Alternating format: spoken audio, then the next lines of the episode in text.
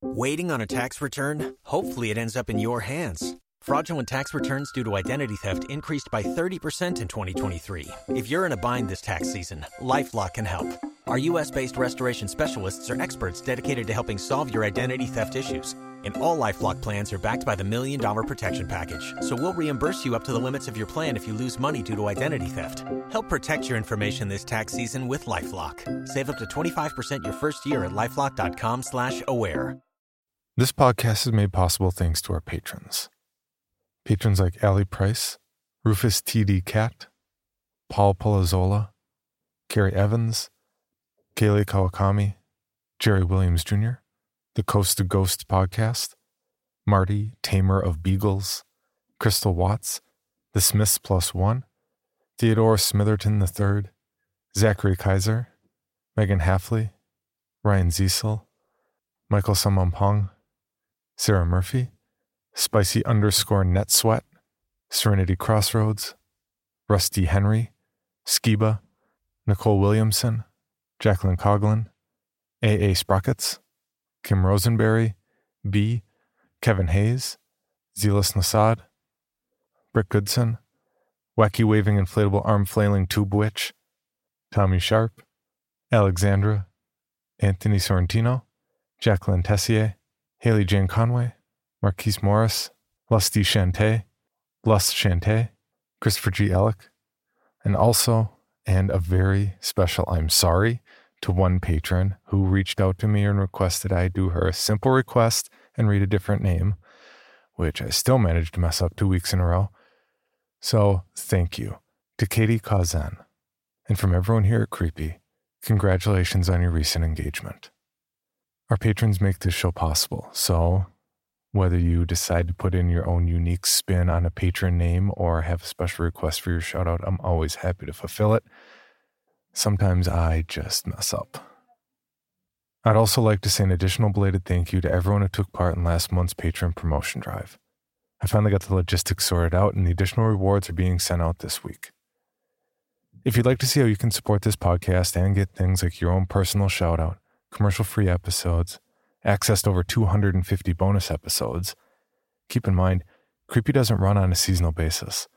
So if you sign up at the $5 level per month or higher, you get immediate access to our entire back catalog of bonus episodes. Not to mention the higher bonus levels like t-shirts, hoodies, and more. Just check out our reward tiers at patreon.com slash creepypod. Now.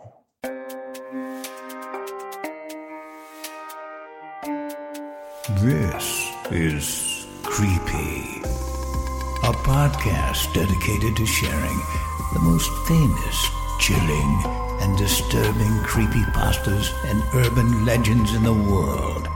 Whether these stories truly happened or are simply fabrications is for you to decide. These stories may contain graphic depictions of violence and explicit language. Listener discretion is advised.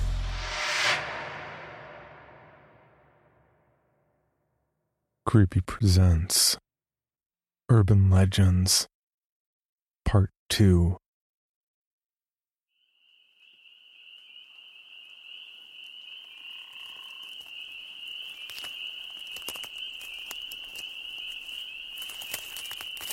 Last week marked the start of our attempt to make up for lost time and tell some classic urban legends from around the world.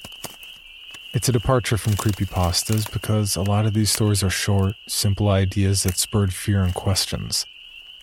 Some were just rumors, others chain letters. For those of you out there who remember chain letters, few have dialogue or conversation, and motives are a rarity. These are the stories that planted seeds of dread around campfires, during sleepovers, or driving in your car listening to podcasts. And there are a lot more to go. So let's stop wasting time. First up, narrator Danielle Hewitt is going to tell us about a story you might not want to be around a mirror for, as we hear the origins of Bloody Mary.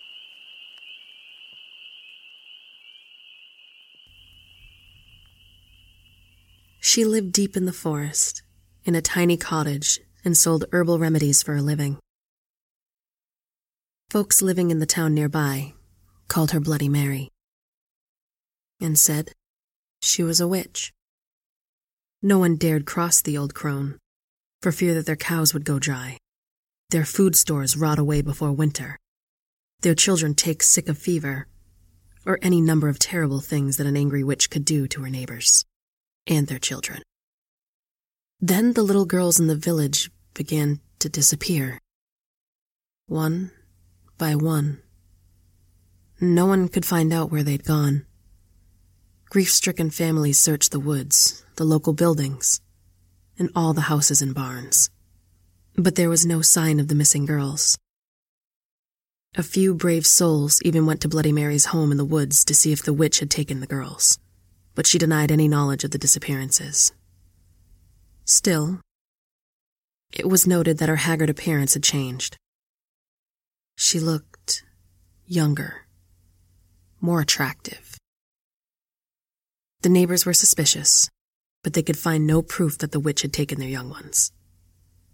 Then came the night when the daughter of the miller rose from her bed and walked outside, following an enchanted sound no one else could hear. The miller's wife had a toothache and was sitting up in the kitchen treating the tooth with an herbal remedy when her daughter left the house. She screamed for her husband and followed the girl out the door. The miller came running in his nightshirt. Together, they tried to restrain the girl, but she kept breaking away from them and heading out of town. The desperate cries of the miller and his wife woke the neighbors. They came to assist the frantic couple. Suddenly, a sharp eyed farmer gave a shout and pointed towards a strange light at the edge of the woods. A few townsmen followed him out into the field and saw Bloody Mary standing beside a large oak tree, holding a magic wand that was pointed toward the miller's house. She was glowing with an unearthly light as she set her evil spell upon the miller's daughter. The townsmen grabbed their guns, their pitchforks, and ran toward the witch. When she heard the commotion, Bloody Mary broke off her spell and fled back into the woods. The far-sighted farmer had loaded his gun with silver bullets in case the witch ever came after his daughter. Now he took aim and shot at her. The bullet hit Bloody Mary in the hip and she fell to the ground. The angry townsmen leapt upon her and carried her back into the field, where they built a huge bonfire and burned her at the stake. As she burned, Bloody Mary screamed a curse at the villagers. If anyone mentioned her name aloud before a mirror, she would send her spirit to revenge herself upon them for her terrible death. When she was dead, the villagers went to the house in the woods and found the unmarked graves of the little girls the evil witch had murdered. She'd used their blood to make her young again. From that day to this, anyone foolish enough to chant Bloody Mary's name three times before a darkened mirror will summon the vengeful spirit of the witch. It is said she will tear their bodies to pieces and rip their souls from their mutilated bodies. The souls of these unfortunate ones will burn in torment as Bloody Mary was once burned, and they will forever be trapped in the mirror.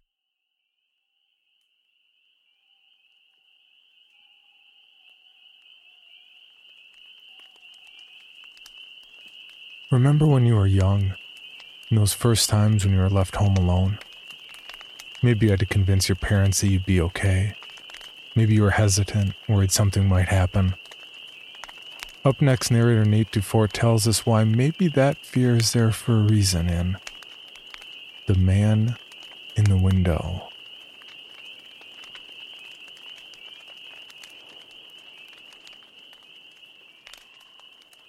Things have been tough for my mom and I ever since my dad left us two years ago. At least I was old enough to get myself to and from school, and I knew my way around a microwave, but I wasn't old enough to get a job, and the bills were piling up. My mom decided to get a second job, a night job. Maybe part time and not something to brag about, but it would keep our heads above water. I remember the first night like it was yesterday. My mom apologizing up and down for having to leave me alone. I told her I'd be fine, and honestly, I was pretty excited. She wouldn't be home until late, and that meant I could stay up late. There was a monster movie marathon on, so who would complain? It was around 9:30, and I was right in the thick of some Japanese gore fest when I swore I heard something outside. Maybe it was my mind playing tricks on me.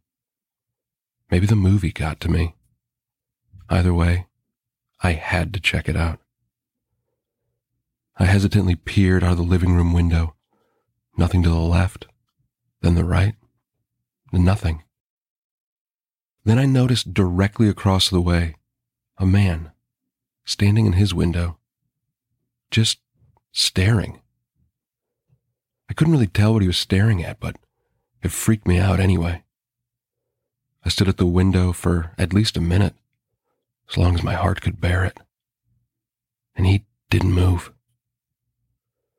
That was it for me that night. I was done with the monster flicks, done with the freaky dude in the window, and tried to fall asleep. The next morning, I told my mom about the man. First, she was upset I was up so late, and then she asked if I'd been watching scary movies.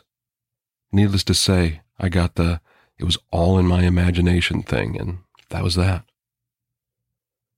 That night, after my mom left, I didn't feel comfortable alone.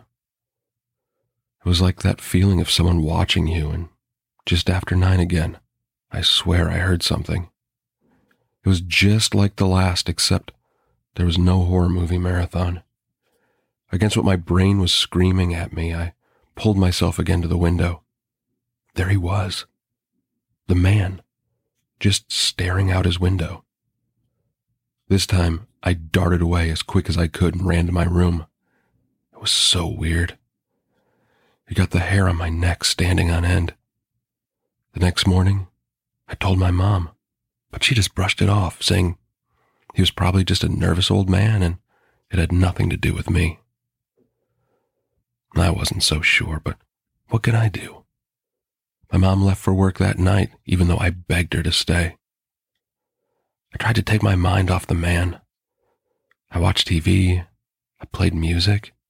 I even did all my homework. But still, I wondered if he was out there, staring from his window at me or God knows what. My curiosity got the better of me, and I made my way to the window. My fear was realized in that moment because there he was, the man in the window, just staring. I tried to keep my presence a secret and see just how long he'd stand there. My heart felt like it was going to leap out of my chest, but I stayed there at the window in some sort of weird staring contest.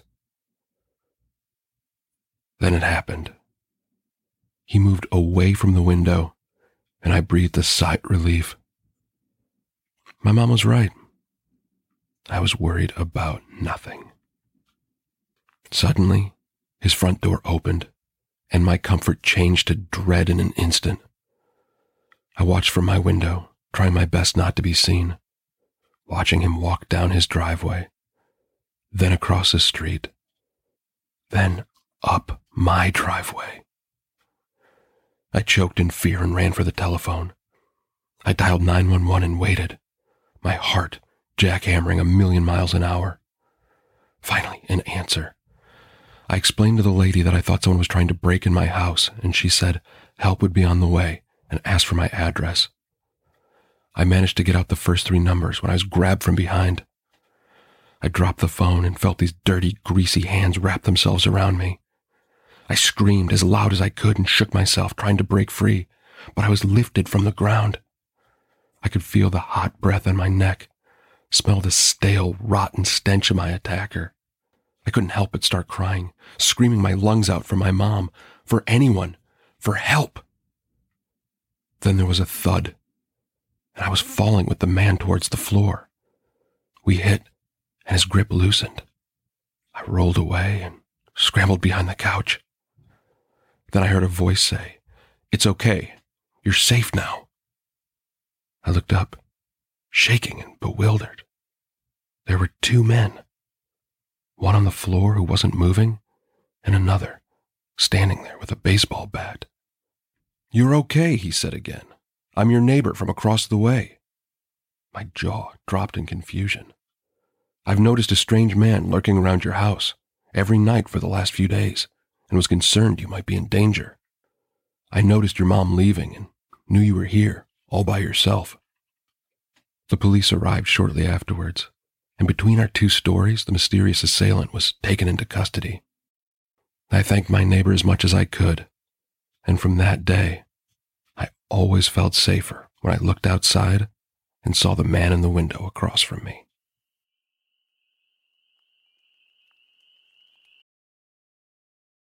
Hello, Bill Band here from the All 80s Movies podcast to tell you about Factor Meals.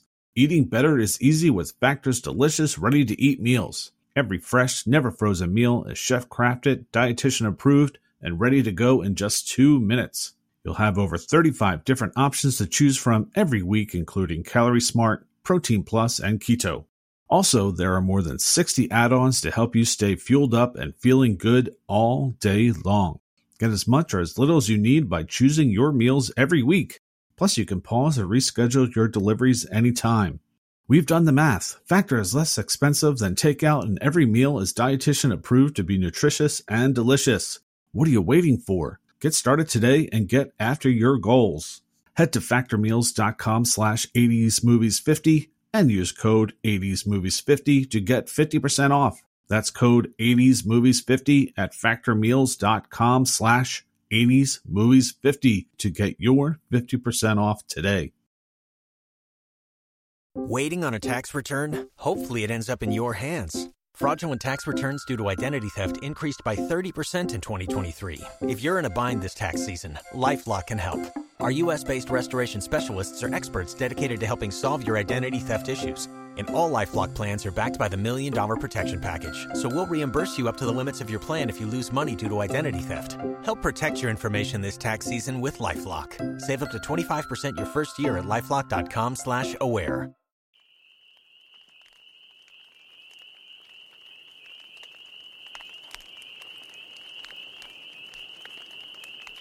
As I mentioned during the introduction, a lot of urban legends started out as rumors and gossip, growing and spreading fear among the population before the days of Wikipedia or Google searches.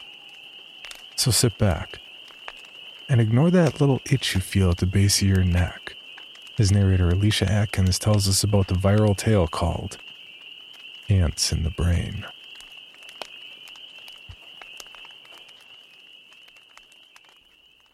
A little boy died because surgeons found ants in his brain. Apparently, this boy had fell asleep with some sweets in his mouth or some sweet stuff beside him. Ants soon got to him, and some ants, in fact, crawled into his ear, which somehow managed to go to his brain.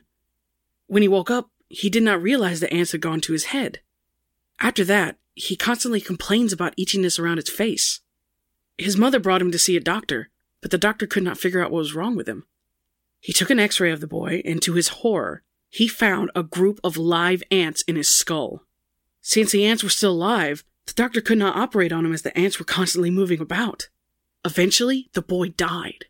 So please, be careful when leaving food stuff beside your bed or when eating in bed. This may attract ants. Most importantly, never eat a sweet before going to bed. You might fall asleep and suffer the same fate as that little boy. It's important to get away. Take a break from school, work, social obligations, or, in my case, actively avoiding social obligations. Getting out of town and checking into a hotel is supposed to be an effort to leave your cares and concerns behind. Unless you're like the couple in the next story, narrated by Collins Van Gordon, as they discover the body under the bed.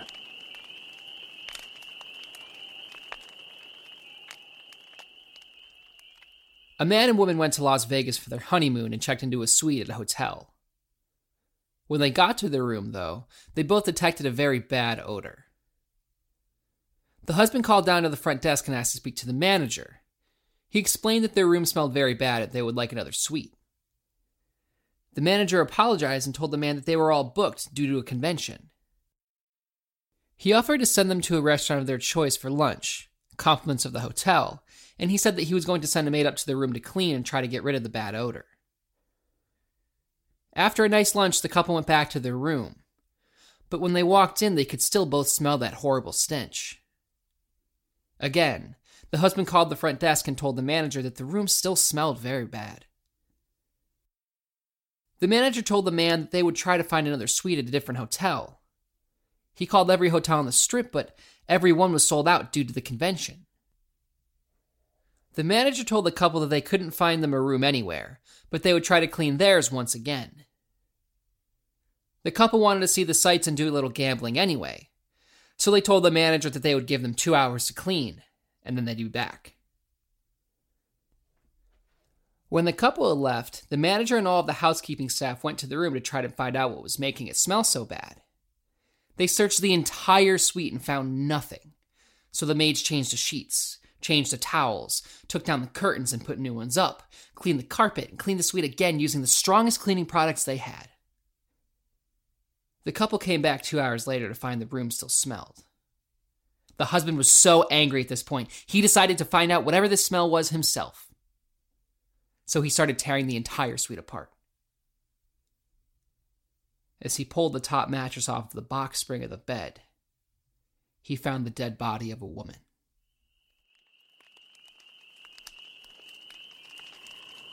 Man's best friend.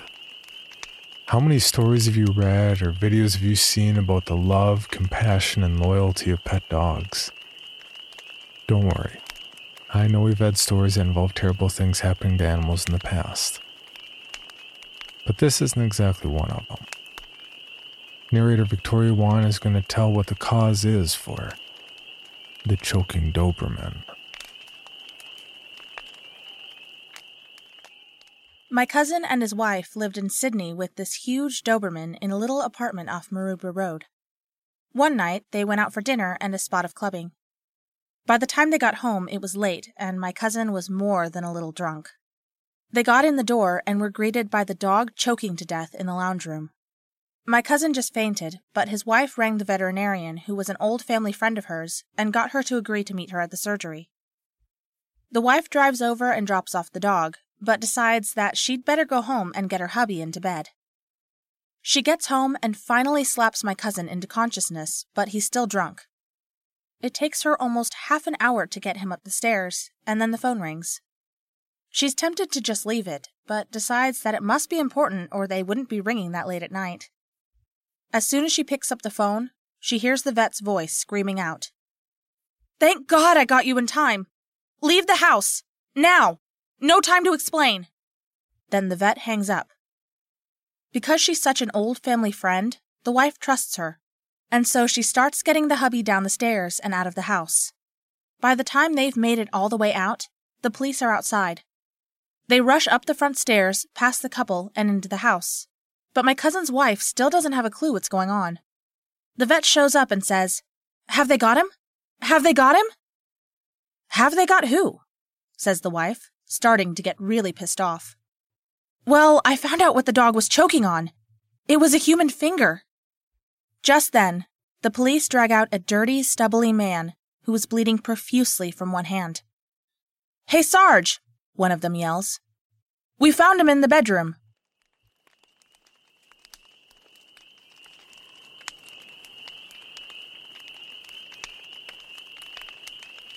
They say your wedding day is supposed to be the happiest day of your life.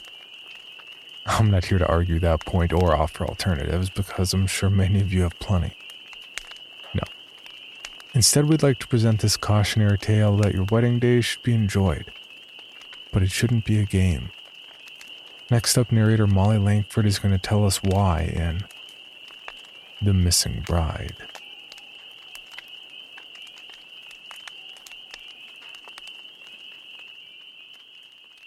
A young woman was about to get married, and she decided she wanted to hold the wedding in the backyard of the large farmhouse where she grew up. It was a beautiful wedding, and everything went perfectly.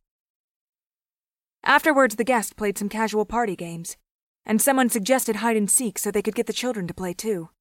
It wouldn't be hard to find a place to hide around the house. The groom was it, and the bride wanted to make sure that she won the game. When no one was looking, she slipped inside the house.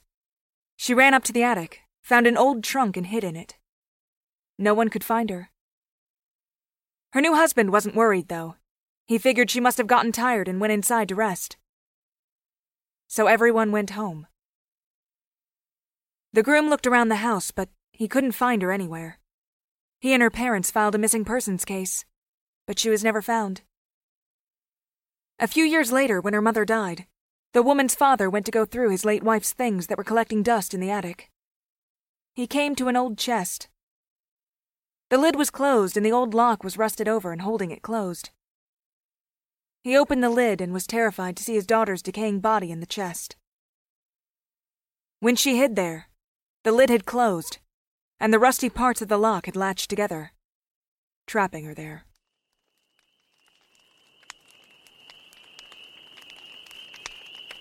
There's some saying about the kindness of strangers. For the life of me, I can't remember what such a saying would involve or why anyone would take that advice to heart. Especially after having heard narrator Danielle Hewitt read the story of the knife in the briefcase.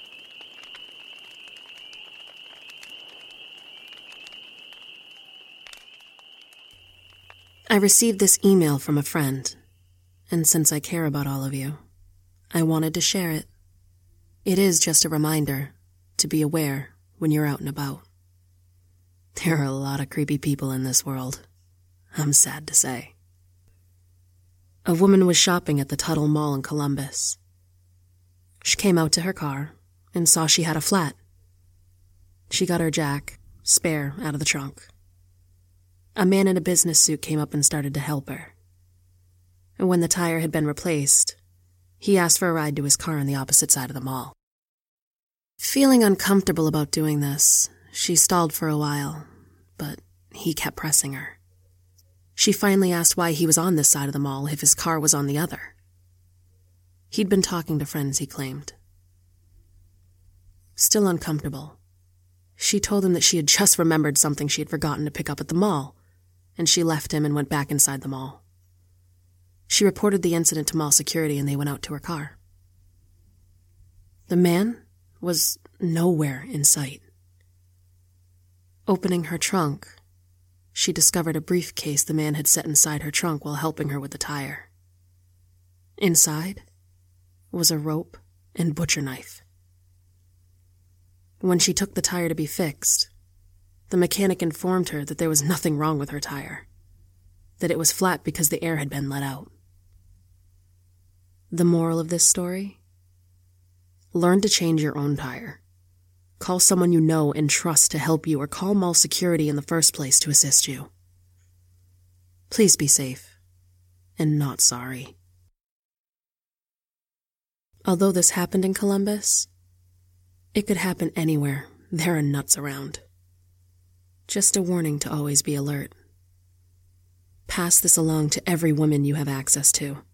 Never let your guard down. Good story for women to know about. Although, with the nuts in today's world, everyone needs to be careful, not just women.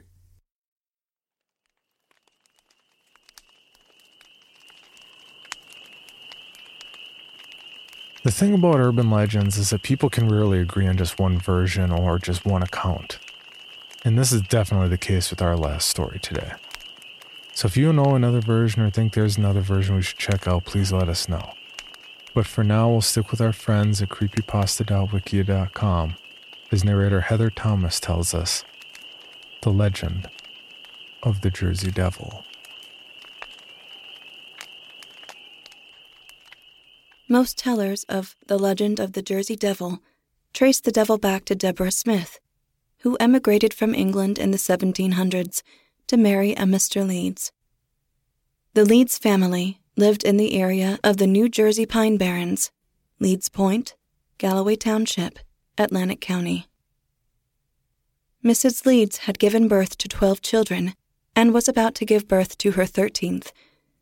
The story goes that Mrs. Leeds invoked the devil during a very difficult and painful labor, and that when the baby was born, it either immediately or very soon afterwards, depending on the version of the story, grew into a full grown devil and escaped from the house. Another version of the story says it was when Mrs. Leeds found out she was pregnant with her 13th that she said if she were to have one more child, may it be the devil. Another version is that the child devil was the result of a family curse. Another version is that Mrs. Leeds, who was a Quaker, had refused to be converted from the Quaker faith, and that the clergyman who had been trying to convert her was so angry that he told her that her next child would be an offspring of Satan. Another version is the child was born a monster, and that Mrs. Leeds cared for the child until her death. In this version, the child devil flew off into the swamps after Mrs. Leeds' death. People in the 1700s still believed in witchcraft, and many people of the period felt a deformed child was a child of the devil, or that the deformity was a sign that the child had been cursed by God. It may be that, indeed, Mrs. Leeds gave birth to a child with a birth defect, and given the superstitions of the period, the legend of the Jersey Devil was born. In any event, there do not seem to be any subsequent reported encounters with the Jersey Devil in which he or it actually harmed anyone. In the last 200 years or so, there have been a number of sightings and the hearing of eerie noises and wails in the forests, which have been attributed to the Jersey Devil. But since these accounts are, in the main, generic descriptions, one is somewhat drawn to the conclusion that any number of weird things in southern Jersey are attributed to the Jersey Devil as a matter of course. Over the years, the Jersey Devil has been called by a number of names Hoodle Doodle Bird, Wazzlebug, and the Leeds Devil. This is all not to say that the people do not believe in the Jersey Devil. Many over the years have believed and reported sightings of the creature. Sightings included one in 1870 by a Long Beach fisherman who said he saw the Jersey Devil serenading a mermaid. The best known sightings, however, were in January 1909 when Councilman E.P. Weeden of Trenton claimed to have been awoken by flapping wings outside his bedroom window. The councilman said he found cloven footprints in the snow, and several other instances of similar footprints were reported in Trenton at the time. Hundreds, if not thousands, of other people also claimed to have seen the devil within a week or so of the councilman's sighting, and news of the multiple sightings were reported in local papers. The January 1909 sightings were not limited to New Jersey. There were reported sightings across the river in Pennsylvania and some sightings in Delaware as well. In 1978, two teenage boys were ice skating near Chatsworth in the Barrens and smelled an odor like dead fish and saw two red eyes staring at them. They didn't stay around to investigate, but claimed they had encountered the Jersey Devil. A number of people have claimed not to have seen the devil, but to have heard him rampaging through the woods or emitting blood curdling cries. People have found strange tracks and attributed them to the Jersey Devil. One instance of such tracks was reported, along with loud shrieks, near Mays Landing in 1960. Also in 1960, merchants in Camden offered a $10,000 reward for the capture of the Jersey Devil. They said they would build a private zoo to display the creature if anyone could capture it. The reward is unclaimed.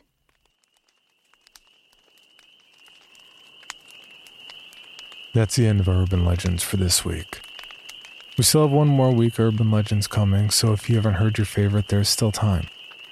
And even then, feel free to reach out to us on social media or creepypod at gmail.com for requests for future stories. We'd be happy to do more urban legends in the future. So until next week, stay creepy.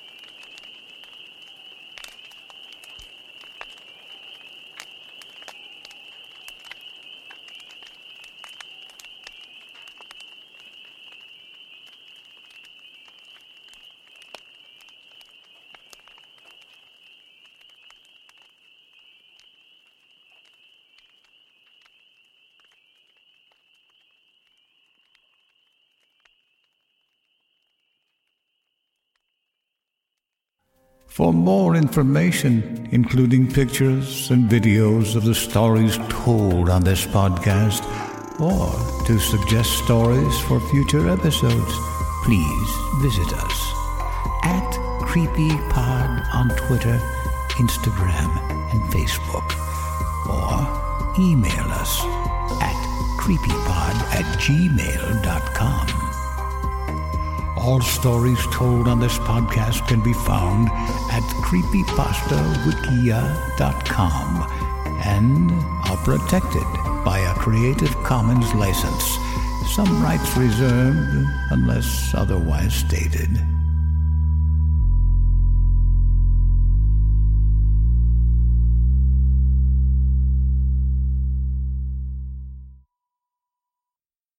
Worked hard for what you have your money, your assets, your 401k, and home. Isn't it all worth protecting? Nearly one in four consumers have been a victim of identity theft. Lifelock Ultimate Plus helps protect your finances with up to $3 million in reimbursement. Lifelock alerts you to identity threats you might miss. And if your identity is stolen, your dedicated US based restoration specialist will work to fix it. Let Lifelock help protect what you've worked so hard for. Save 25% off your first year on Lifelock Ultimate Plus at lifelock.com slash aware. Terms apply. Item number SCP 5186. SCP 7160. SCP 7533. Object Class Euclid. Keter. Safe. Special Containment Procedures. Spreading across the hemisphere and kicking up vast amounts of ash and dust. the only thing I could hear was 7219 laughing. Do you remember your name? oh i have a memory of a memory Heartland Counseling. Appointment update. I feel them again. Heartland Counseling. Appointment update. They're in my ears! Heartland Counseling. Appointment update. Nobody understands!